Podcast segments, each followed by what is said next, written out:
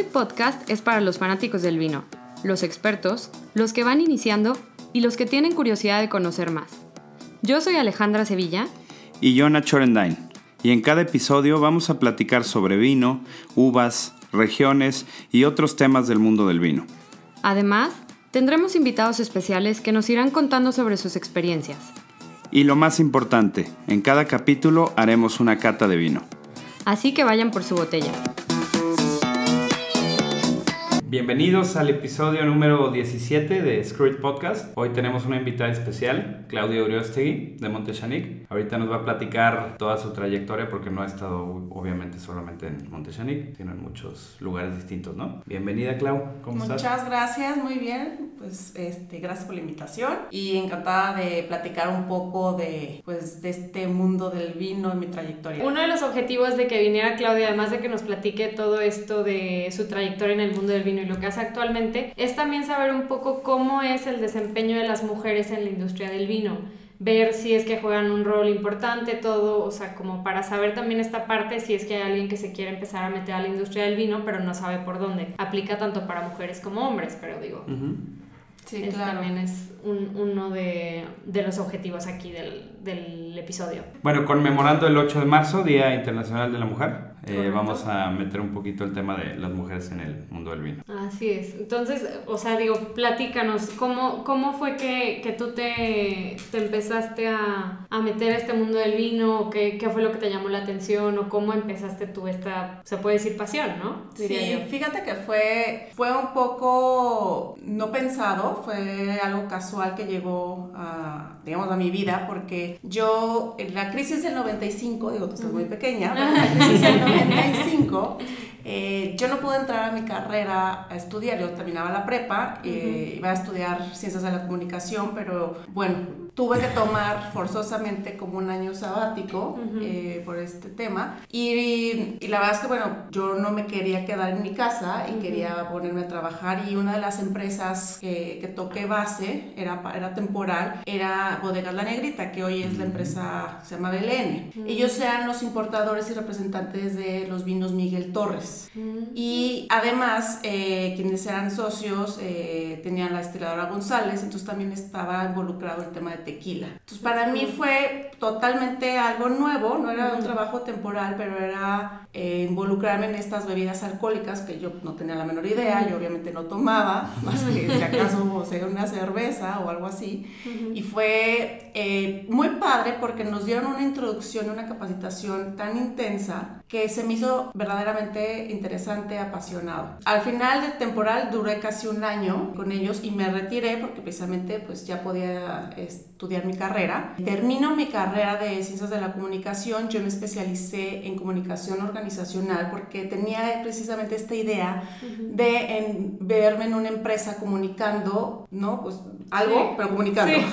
Este, no sabía qué, pero yo me veía en una empresa comunicando algo. Y mira, aquí estoy de alguna manera. Comunicando, comunicando el vino.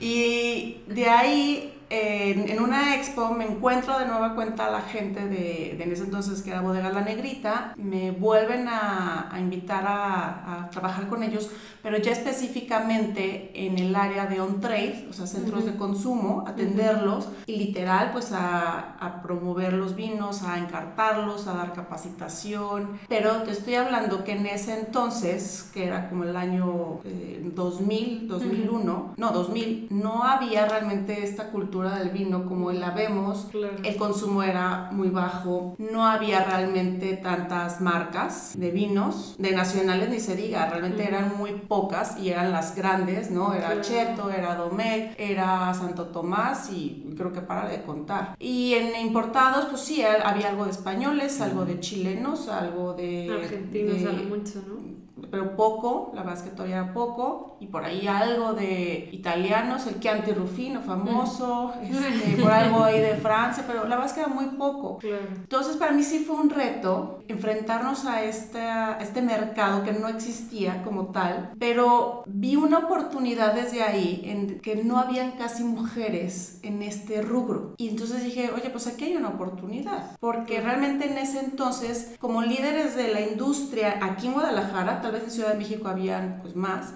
pero aquí en Guadalajara habían dos mujeres, que era Esperanza Mendiola y Ana María Romero. Eran las únicas dos mujeres como conocidas del medio eh, que se dedicaban a hablar del vino o a dar catas, eh, etcétera. Obviamente, eh, a lo mejor en, temas comerciales sí habían más mujeres, pero tema como de educativo, yo, yo recuerdo a ellas dos, yo, no sé si por ahí había otra más, pero realmente ellas dos eran las que, las que se escuchaban en ese entonces. Y para mí fue algo muy interesante ver que era una oportunidad donde me podía desempeñar porque no tenía tanta competencia, no había tantas mujeres, este, estaba súper interesante el tema, se me hacía como wow y el haber podido viajar precisamente a conocer los viñedos de Miguel Torres. Esa fue la parte que me abrió y que me enamoró y me sedujo, decir, no, wow, pues imagínate saber de vinos, que sabemos que esto es un tema cultural.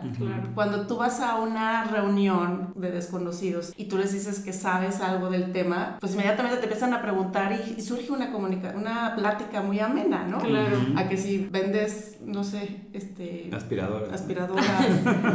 este, tornillos, este, no sé, bueno, los mismos, este, no sé, otra cosa. Claro. Y, en, y vi esa oportunidad, eh, nos empezó a gustar, empezamos a, a ganar terreno eh, como con esas marcas de Miguel Torres, tanto para la parte del brandy como la parte de los vinos. La gente de Torres España estaba feliz de, sobre todo, de lo que hacíamos en Guadalajara, no tanto en Ciudad de México, lo que se, hace, lo que se hacía en Guadalajara y los resultados. Entonces fue muy padre. Obviamente, como todo, todo trabajo, eh, no todo era color de rosa, pues siempre habían retos y siempre habían pues estas piedritas en el camino que te vas topando. Salgo de, de esta empresa y me voy a una distribuidora de vinos y licores que también, bueno, ya cerró, pero que en su tiempo creo que era muy moderno, era Ibérica, era una distribuidora de vinos. Sí, estaba en Avenida Patria donde está la BMW. Pero la primera estuvo, estaba en Plaza del Sol. Ah, pero era sucursal de la de... Exactamente. bueno, más bien la de Avenida Patria era sucursal. Sí, exactamente. Me suena el nombre, pero no.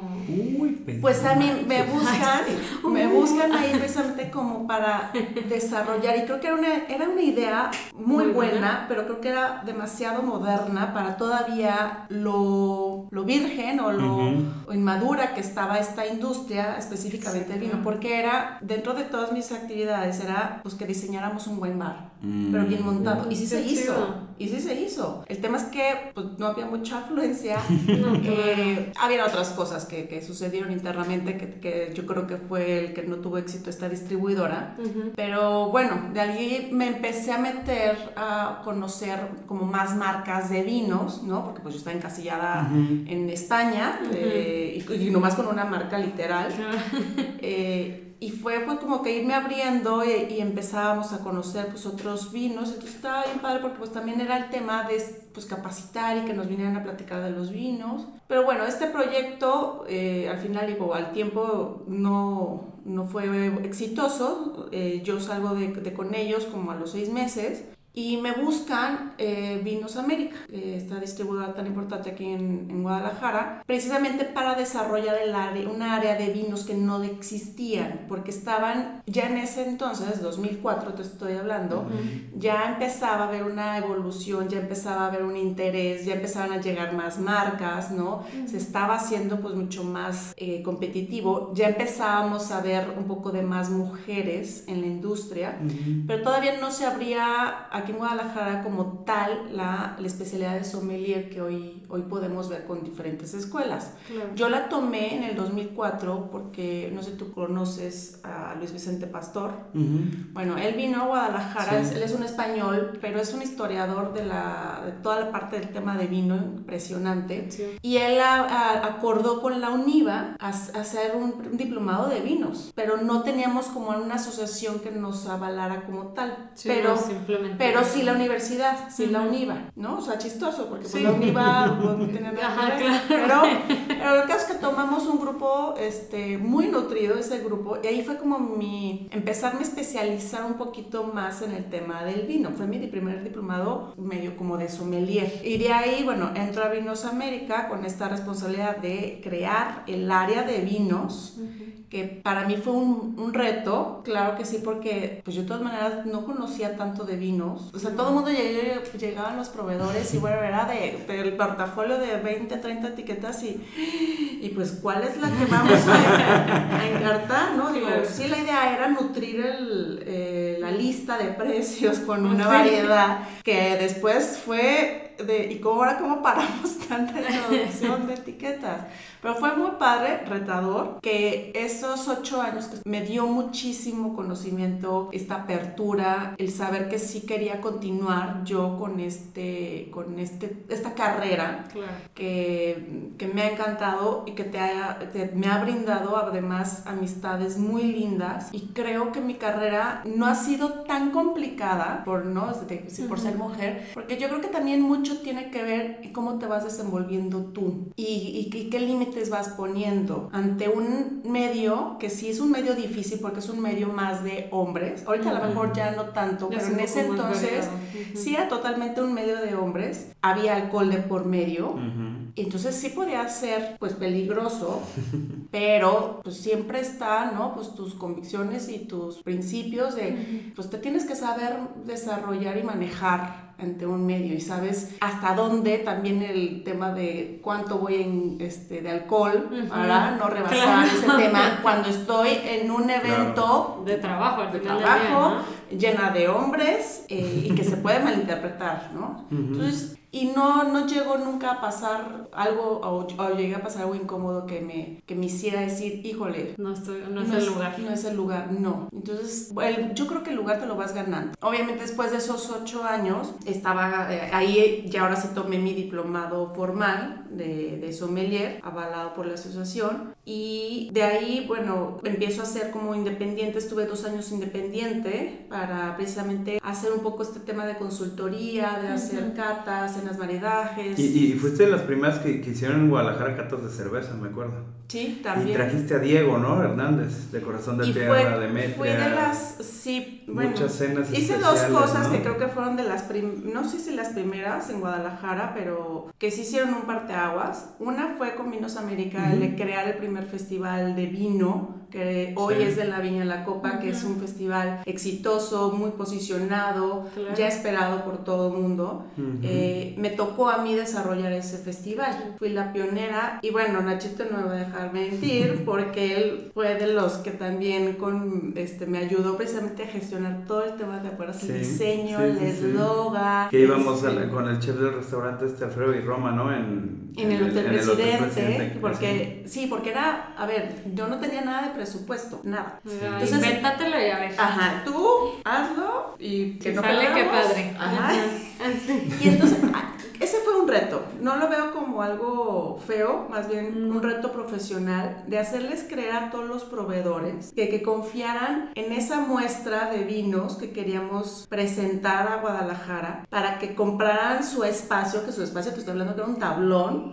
Tablón con mantel y nada más. y nada más, porque pues es que no teníamos presupuesto. El, el, hotel o lo, era de lo conseguía así de... Recuerdo que estaba Milton Rebolledo como gerente de de, de, la Radio sí, Roma y con el negocié de porfa, porfa, porfa, no me cobres el valor, hacemos este, o sea, cóbrame el tema de meseros, agua, y pero no me ah, meseros, agua y pan, ¿no? Era lo que... Pero no me cobres, por favor, la renta del salón. Y pues sí, ya ahí se acaba. Y ajá, para que no me saliera, porque no se me saliera tan caro. Entonces, cuando llegábamos a ofrecerles este, a los proveedores, nuestros clientes, oiga, pues vamos a presentar el primer festival de la Viña Pues todo el mundo nos decía, no. Pues claro que no.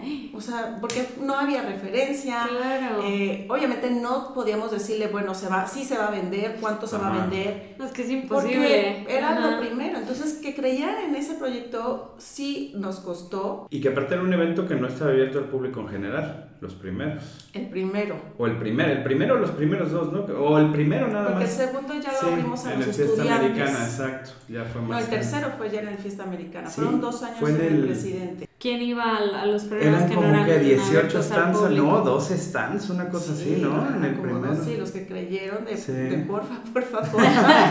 este, y mira, bueno, fue un reto, obviamente un montón de detalles, pero sacaron, o sea, esos eventos, digo, sin nada de presupuesto y, que, y que saliéramos, no había ganancia, pero, salíamos Justo lo que buscábamos con este festival era que vieran que Vinos América era no nomás un distribuidor de bebidas alcohólicas de alta graduación, sino que tenían una gran variedad de vinos, blancos, rosados, espumosos, de todos los países, y la verdad es que todavía no habían tantas tiendas como lo tienen hoy. No, Entonces, Ahí había Avenida Vallarta y Niños Héroes. Exacto. Nada más. Nada más, eran dos. Entonces, mucha, mucho consumidor final no sabía de la existencia realmente de Vinos América.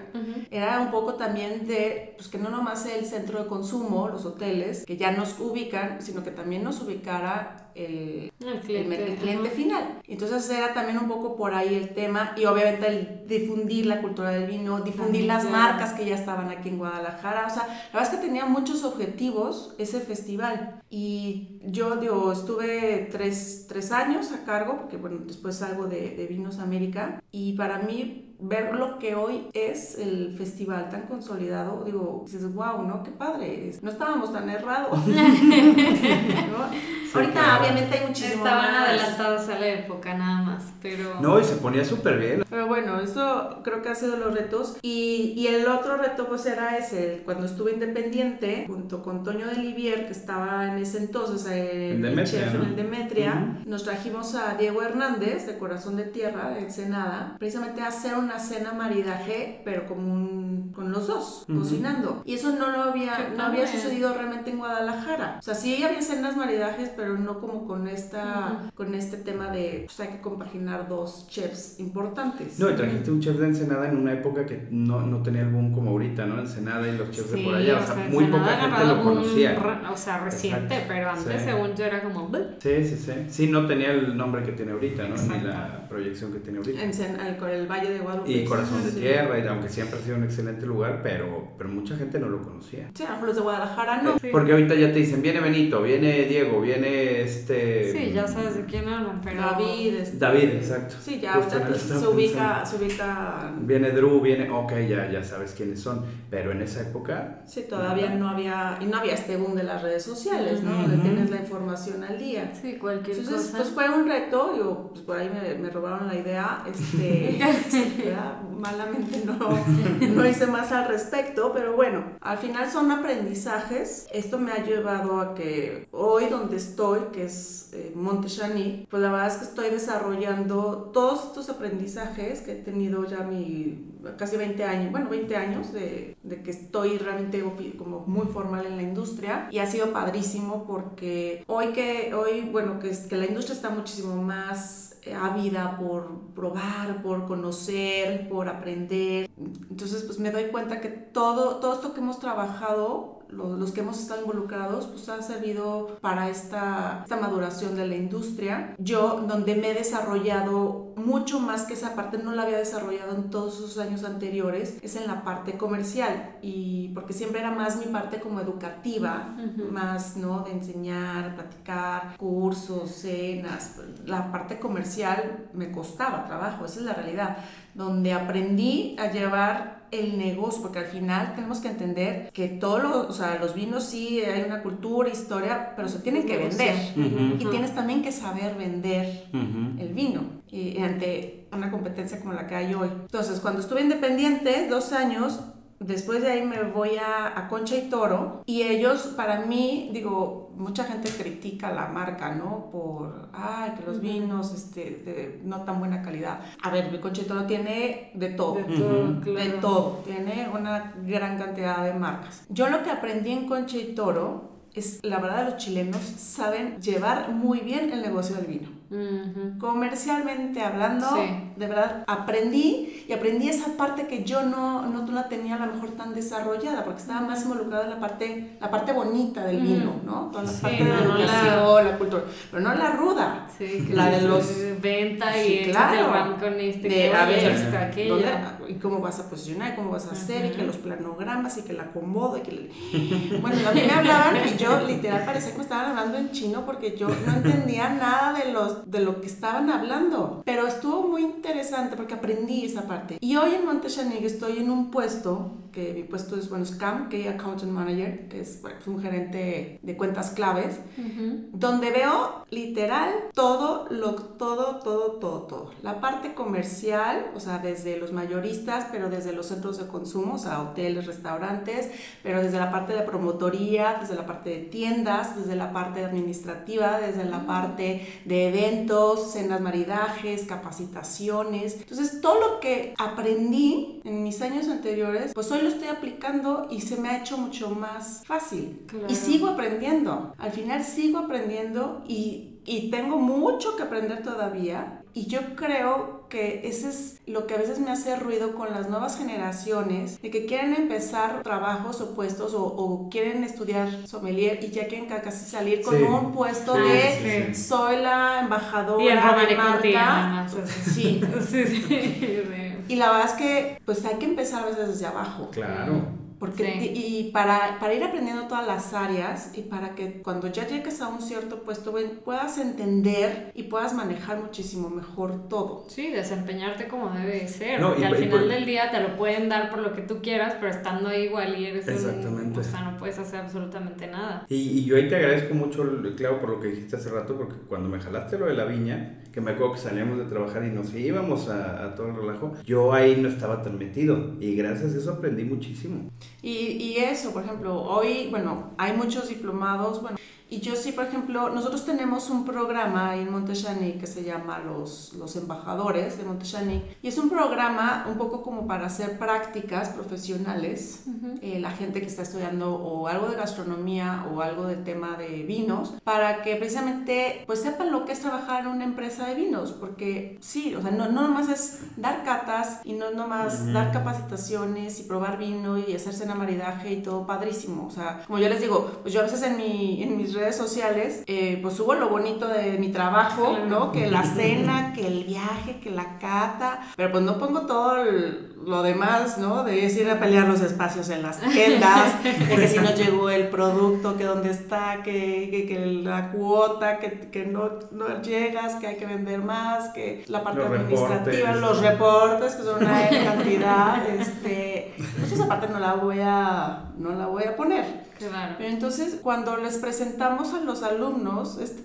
este tipo de programas que tenemos, literal, muchísimos, ah, y, o sea, ¿y no me vas a pagar? O sea, ¿y entonces qué voy a, o sea, no, ¿cómo? Eh, pues sí, no, no te voy a pagar porque es como un tema precisamente de, de, de, que aprendas, te estamos dando la oportunidad, no te estamos diciendo que pase un año, o sea, es un periodo corto donde te vamos a, a dar este, herramientas para que tú puedas desarrollarte si te interesa ¿no? Y que veas si te interesa realmente, realmente trabajar en esta industria, en esta parte comercial. Y, y no, no, o sea, de verdad, es muy poca, muy poco los chavos que se animan, que se comprometen, que, que quieren, quieren literal, no, pues es que yo quiero como que tu puesto. No, bueno, pues cómo te explico que pues, para mi puesto creo que sí. para mi puesto creo que sí te hacen falta más años, más, más poquito, nada más. Digo, sin demeritar, digo, hay quienes han, han escalonado mucho más rápido y está, está increíble. La verdad es que yo toda esta experiencia hoy me hace sentirme mucho más completa. Eh, sí tengo la especialidad de sommelier, sí tengo mucho más que aprender y sí tengo esta parte comercial que entiendo porque el vino, aparte de para venderlo lo tienes que saber comunicar. Entonces son, son como tres aspectos importantes y para que tú puedas hacer de una marca algo exitoso y que esté vigente y que esté en la mente del consumidor. Y eso es lo que hoy yo creo que estoy haciendo desde mi puesto con Monteshani y que me ha dado pues estos buenos resultados en mi región, por ejemplo, que es la que, Occidente, que es la que yo manejo. Y hoy, fíjate, el, papel, que era, bueno, parte de lo de la, del podcast, ¿no? De cómo está hoy la mujer en la industria, la verdad es que ha crecido, obviamente vemos muchísimo más mujeres ya en la industria, tanto en la parte de bebidas de alta graduación, como en la parte de cervezas, como en la parte de vinos. Eh, y hay pues dos, como dos rubros, ¿no? La parte comercial, que, que, ya vemos muchísimas mujeres muy activas en puestos claves importantes, tanto de marketing, dirección comercial, eh, o de algún brand ambassador de alguna marca, o la parte no más esta educativa, que, que hay mucho. Y, y, ha ganado terreno. Hay mujeres importantísimas. Bueno, yo una de las mujeres que admiro, que se me hace importantísima de lo que ha aportado, es Jancis Robinson. ¿no? Ah, este, esta líder mundial que ha aportado a, o sea, como tal conocimiento de, sobre todo el tema de las uvas, y, y, son estas mujeres que dices, wow, ¿no? O sea, que qué trayectoria, qué impresionante. Aquí en México, bueno, pues también tenemos muchísimas, por ejemplo, en la parte de enología, ahorita platicábamos, ¿no? Por ejemplo, Laura Zamora, que fue como de las primeras mujeres enólogas. Ahora, bueno, pues está también está Lulu Martínez. pero Cris también, que ahora está en Santo Tomás. Que ahora está en Santo Tomás. Entonces, la verdad es que ya hay muchas mujeres en puestos importantes eh, y que se ha ganado terreno. ¿Y, cuál es la clave también? Pues el, estar estudiando, preparándote, pues sí, siéndose disciplinado, siendo constante. Siendo profesional y, también. Siendo profesional. Y, y, lo que suena trilladísimo, ya no sé, pero esa es una realidad. Te tiene que gustar y apasionar tu chamba ah, para que no la sientas pesada. Porque de verdad sin pasión y es muy difícil que logres. Y yo creo que se nota, ¿no? Muchísimo. ¿Sabes? Digo, ustedes que están mucho en el medio te das cuenta cuando hay alguien que está haciendo su chama como... Sí, te fuerza. Ajá, de que pues no encontré nada mejor y aquí ando... Ah, claro, por cumplir, ¿no? Por... Yo fíjate, no, ahora sí que no, ha sido sin pensarlo, pero mi equipo está conformado por puras mujeres. ¿En serio? Qué chido. y, realmente sí llegué a contratar a un hombre, pero me falló. o sea, muy mal me falló. Y ahora mi equipo está conformado de puras mujeres, Y en Montchanic, digo, no, sí, hay, sí tengo varios compañeros, pero creo que sí somos más mujeres. ¿En serio? Eh, hoy en día en Montchanic. Qué padre. En la parte comercial sí somos más mujeres que hombres. Entonces, pues sí, la verdad es que la mujer sí está ganando terreno. Claro. Y qué padre, ¿no? Y la verdad es que, bueno, a la, gente que se quiera involucrar, claro que hay oportunidad porque la industria está creciendo, sigue con números positivos, un poquito a lo mejor, digo, hay años más contraídos que otros, pero esta industria va a seguir en crecimiento, pero se tienen que preparar y tienen que empezar desde, abajo. Esa es una, es una realidad y no puedes llegar a querer pedir el sueldazo y un puesto wow y pues hay que empezar, o sea, hay que aprender y ser humildes. Y hay que ser Creo que falta en esta, de pronto este es un, es un medio que falta a veces humildad. Sí, totalmente. y... eso es lo que pasa cuando alguien que no está en el medio y que no le interesa tanto se mete a estudiar un curso, un diplomado y salen sintiéndose Jancy Robertson. ¿No? Sí, exacto. Porque pasa, o sea, y, y, es eso, o sea, es falta de humildad. Sí, no porque tomes un diplomado ya, ya te, puedes ser experto. Exactamente. Yo me sigo sintiendo inexperta, digo, y más porque, bueno, de pronto cuando entras a una marca, pues sí, te enfocas y te quedas, y bueno, a, este es uno de mis retos este año, o sea, voy a volverme a actualizar, voy a seguir estudiando y a seguir preparándome porque así tiene que ser. Sí, y, no, no, y no nomás en la parte de vino, o sea, hasta en una parte ¿cómo te explico? Hasta utilizar Excel, utilizar redes sociales. Este, claro, sí. Sí, es que siempre uno se tiene que estar actualizando. Si no, te quedas ahí con tus conocimientos. Obsoletos, sí. Y más ahorita que todo se actualiza en friega, tienes que estar súper, súper actualizado, innovando y, sí. Y eso, fíjate que es lo que me ha gustado mucho en Montechani. Creo que somos de las pocas empresas mexicanas o bodegas mexicanas que sí, esta estructura, digo, eh, nuestro jefe directo es, es, hombre, que la verdad es que ha llevado súper bien el, el, equipo y toda la, toda la gestión comercial. Y la verdad es que creo que sí somos de las pocas porque hacemos todo con muchísima planeación, muy bien analizado, este, todas las estrategias, ¿no? Siempre nos, nos está presionando para qué más, o sea, hay que innovar, salgan de su zona de confort, ¿qué más vamos a hacer?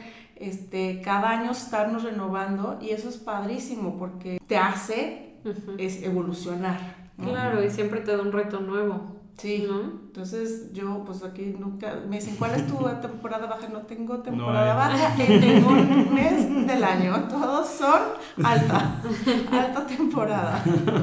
Pues les traje un vino Perfecto. Un vino rosado, porque bueno, pues ya estamos por entrar al, mes de la primavera, ¿no? Bueno, que ya estamos casi casi en calor. Ya hace ¿eh? calorcito, sí. Entonces, Sí. bueno, pues un poco como para este, eh, que va, bueno, ya entra la primavera, que se antoja, ¿no? Estos vinos frescos, pues Sí. les traje nuestro vino rosado, nuestro Monte Chanic Grenache, es la, ya la cosecha actual, que es la 2019, y pues para que, Qué rico. Para que lo disfrutemos. Súper. Perfecto.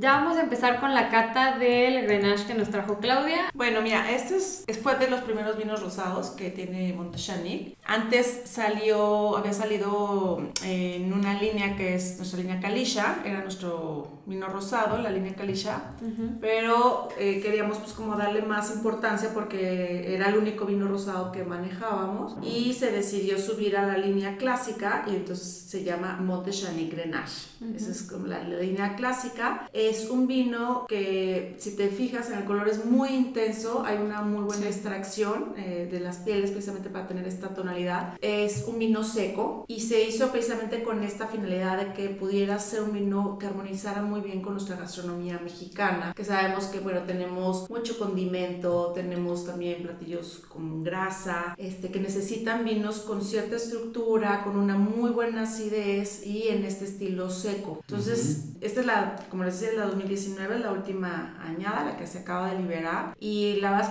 vas a encontrar en nariz pues prácticamente fruta. Fruta como fresas, granada, tal vez un poco de durazno. Muy, muy, muy aromático, tal. Si lo prueban en boca, pues van a encontrar un vino con una muy buena acidez. Este es un vino fresco. A ver, este es un vino sin complicaciones, es un vino muy amable, que te lo puedes tomar inclusive solo, pero hemos encontrado una buena armonización con platillos como desde una cochinita pibil. Justo Ah, lo que estaba pensando Este, obviamente el tema de los chiles en nogada también funciona bien. Todo ese tema de como zarandeados, unos camarones, Pulpo zarandeado, pulpo, wow. pescados, de camarones zarandeados.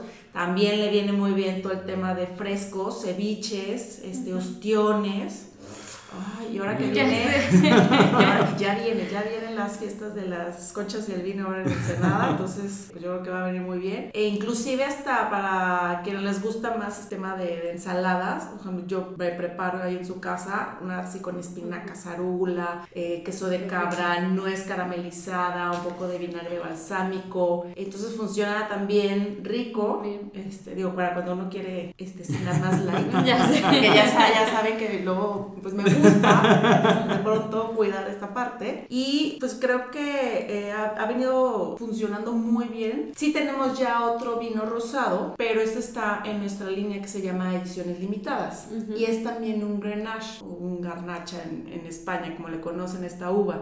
Sin embargo, ese vino de edición limitada es, un- es diferente el estilo del vino. Vas a encontrar, es más un el estilo Provence. Entonces es mucho más delicado, es un poco más también sutil, es también en el estilo seco, Ujú. pero este, diferente. ¿no? Entonces tenemos estas dos propuestas. El otro realmente es una producción muy pequeñita, la que hay, por eso está en la línea de ediciones limitadas. Ujú. Prácticamente le encuentras, quienes vayan al- a nuestra vinícola allá en el Valle de Guadalupe, allá lo pueden probar, allá lo pueden conocer. Realmente aquí todavía eh, no lo tenemos en Guadalajara, solamente algunas plazas muy puntuales porque realmente es una producción muy pequeñita.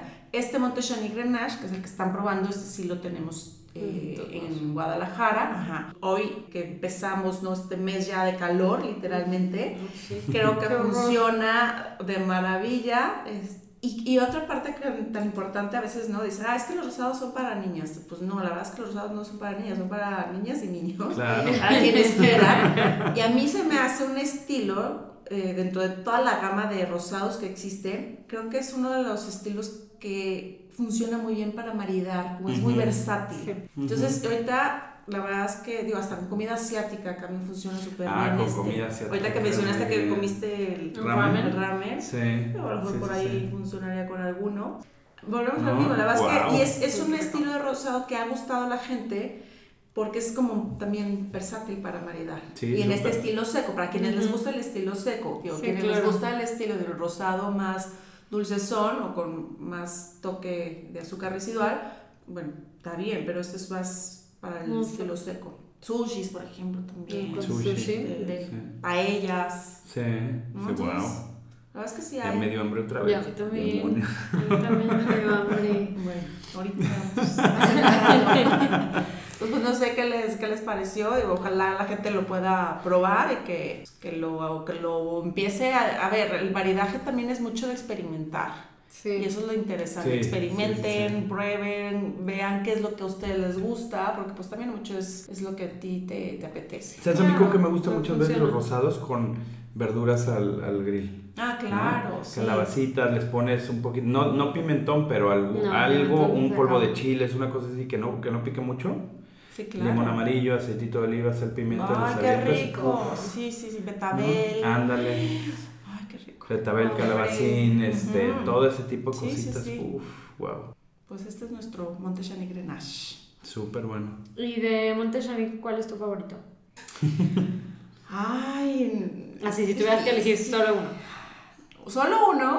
No, El que más, la- el que más te guste. Es que, ¿sabes qué? Porque es tan complicado decirte solo uno. Porque, a ver, cada, cada estilo de vino o- que tenemos, o sea, también tiene para ciertos momentos. Exactamente. Ujú. ajá. A ver, a mí, por ejemplo, ahorita que está haciendo de calor, digo, esto se me antoja mucho, el nuestro Sauvignon Blanc. Es buenísimo. Niña Cristel. Es de mis favoritos. Es eh, un vino blanco fresco, Sí. rico para tomarse solo, y te- de verdad, en, en- cuando está el clima tan cálido, Ujú. Ujú. de verdad te viene muy bien. Pero, por ejemplo, si ya estoy con un tema, un buen corte, pues entonces ya se me antoja el, nuestra edición limitada Cabernet Franc, o nuestro Montechani Cabernet Merlot, que es una maravilla también, o nuestro Gran Ricardo, ¿no? Entonces, más bien tiene que ver el, el, el momento, y con qué lo vas a acompañar, y también, este, pues, el clima tiene que ver. Sí, claro, porque por más que sea tu favorito, aunque estés en la playa, no te vas a tomar. Sí, a lo mejor no se va a antojar un gran Ricardo si No. estoy en la playa, ¿no?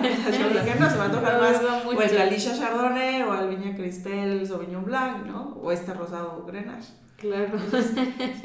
Tengo muchos favoritos, me gustan mucho, o sea, la verdad es que sí, sí soy, sí tengo la cabecita muy bien puesta y no solo porque reconozco todo el trabajo que ha hecho Montechani, porque la conozco desde antes que yo trabajara con Ujú. ellos, Ya lo conocí. este, obviamente tenía mucha cercanía con, con la marca, he visto toda la evolución y estoy convencida de lo, que, es- de lo que hay en cada una de las botellas, de todo el trabajo que se ha hecho.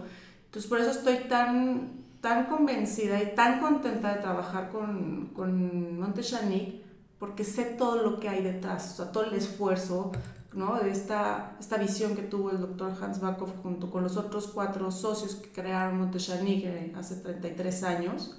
Entonces, sí, sí creo que hoy es una de las marcas que está posicionada en el lugar que tiene que estar por todo el trabajo y el esfuerzo y porque sí han sido realmente pioneros y han sido quienes rompieron un paradigma en el vino mexicano en específico de crear un vino de calidad. Y esto en ese entonces realmente era un reto. Y, y lo, lo crearon, ¿no? O sea, lo, lo idearon, lo crearon, lo construyeron. Y hoy, pues 33 años después, pues qué padre ver consolidados estos sueños. Y bueno, ya a Hans Backhoff, que es nuestro director actual, nuestro director general, también cuando toma la, la dirección, me tocó también estar. Entonces, eh, yo estaba. la transición. Sí, ajá, me ha tocado también ver toda la, la transición y toda la evolución que ha tenido la marca. Y sí, hoy veo, pues digo, realmente sí veo una marca muy consolidada, pero porque veo que hay una muy buena estructura, una buena dirección general, una buena dirección comercial, una buena dirección en marketing y, eh, o sea, y en todos los departamentos, ¿no? Este, como todo, han habido cambios, evoluciones, Sí. este, desaciertos, puede ser, como todo, pero creo que al final todo ha sido para bien y por eso hoy Botchanic está pues, dentro de las, la empresa número 3 a nivel nacional en valor, como de las empresas más importantes también, ocupa el número 3 en valor. Entonces, pues es, es, Es todo un logro. es todo un logro, sí. Claro. Y es un trabajo en equipo. Sí. Y es un sí. trabajo en equipo. La, la realidad es que el éxito es eso, equipo. Y eso es lo que siempre tenemos que tener también muy en cuenta, trabajar cuando tú trabajas para una compañía, todo lo que tú hagas o dejes de hacer va a repercutir indudablemente, positivo o negativo. Sí, todos son importantes. Bueno, pues eso fue todo para nuestro episodio número 17 con nuestra visita especial de Montechanic. Claudia, muchísimas gracias por venir, por platicarnos toda tu experiencia, este, por compartirnos todo este trayecto que, y todo, todo lo que has aprendido en el mundo del vino. Creo que para las personas que van iniciando o para los que apenas estamos como enamorándonos de esto es un, un súper ejemplo como para saber hacia dónde ir, saber todo lo que cuesta y aún así como hacerlo, ¿no? exactamente, y valorar todo lo que hay. No, pues al contrario, muchas gracias gracias por dejarme compartir. Y esto es lo que como resultado deja el vino, ¿no? Este, buenas pláticas, lindos momentos, buenas amistades. Pues al contrario, muy agradecida y pues a seguir tomando vino mexicano. Sí. Perfecto. y si es Montechanic, mejor. Sí. Muchísimas gracias a todos y nos vemos en un par de semanillas.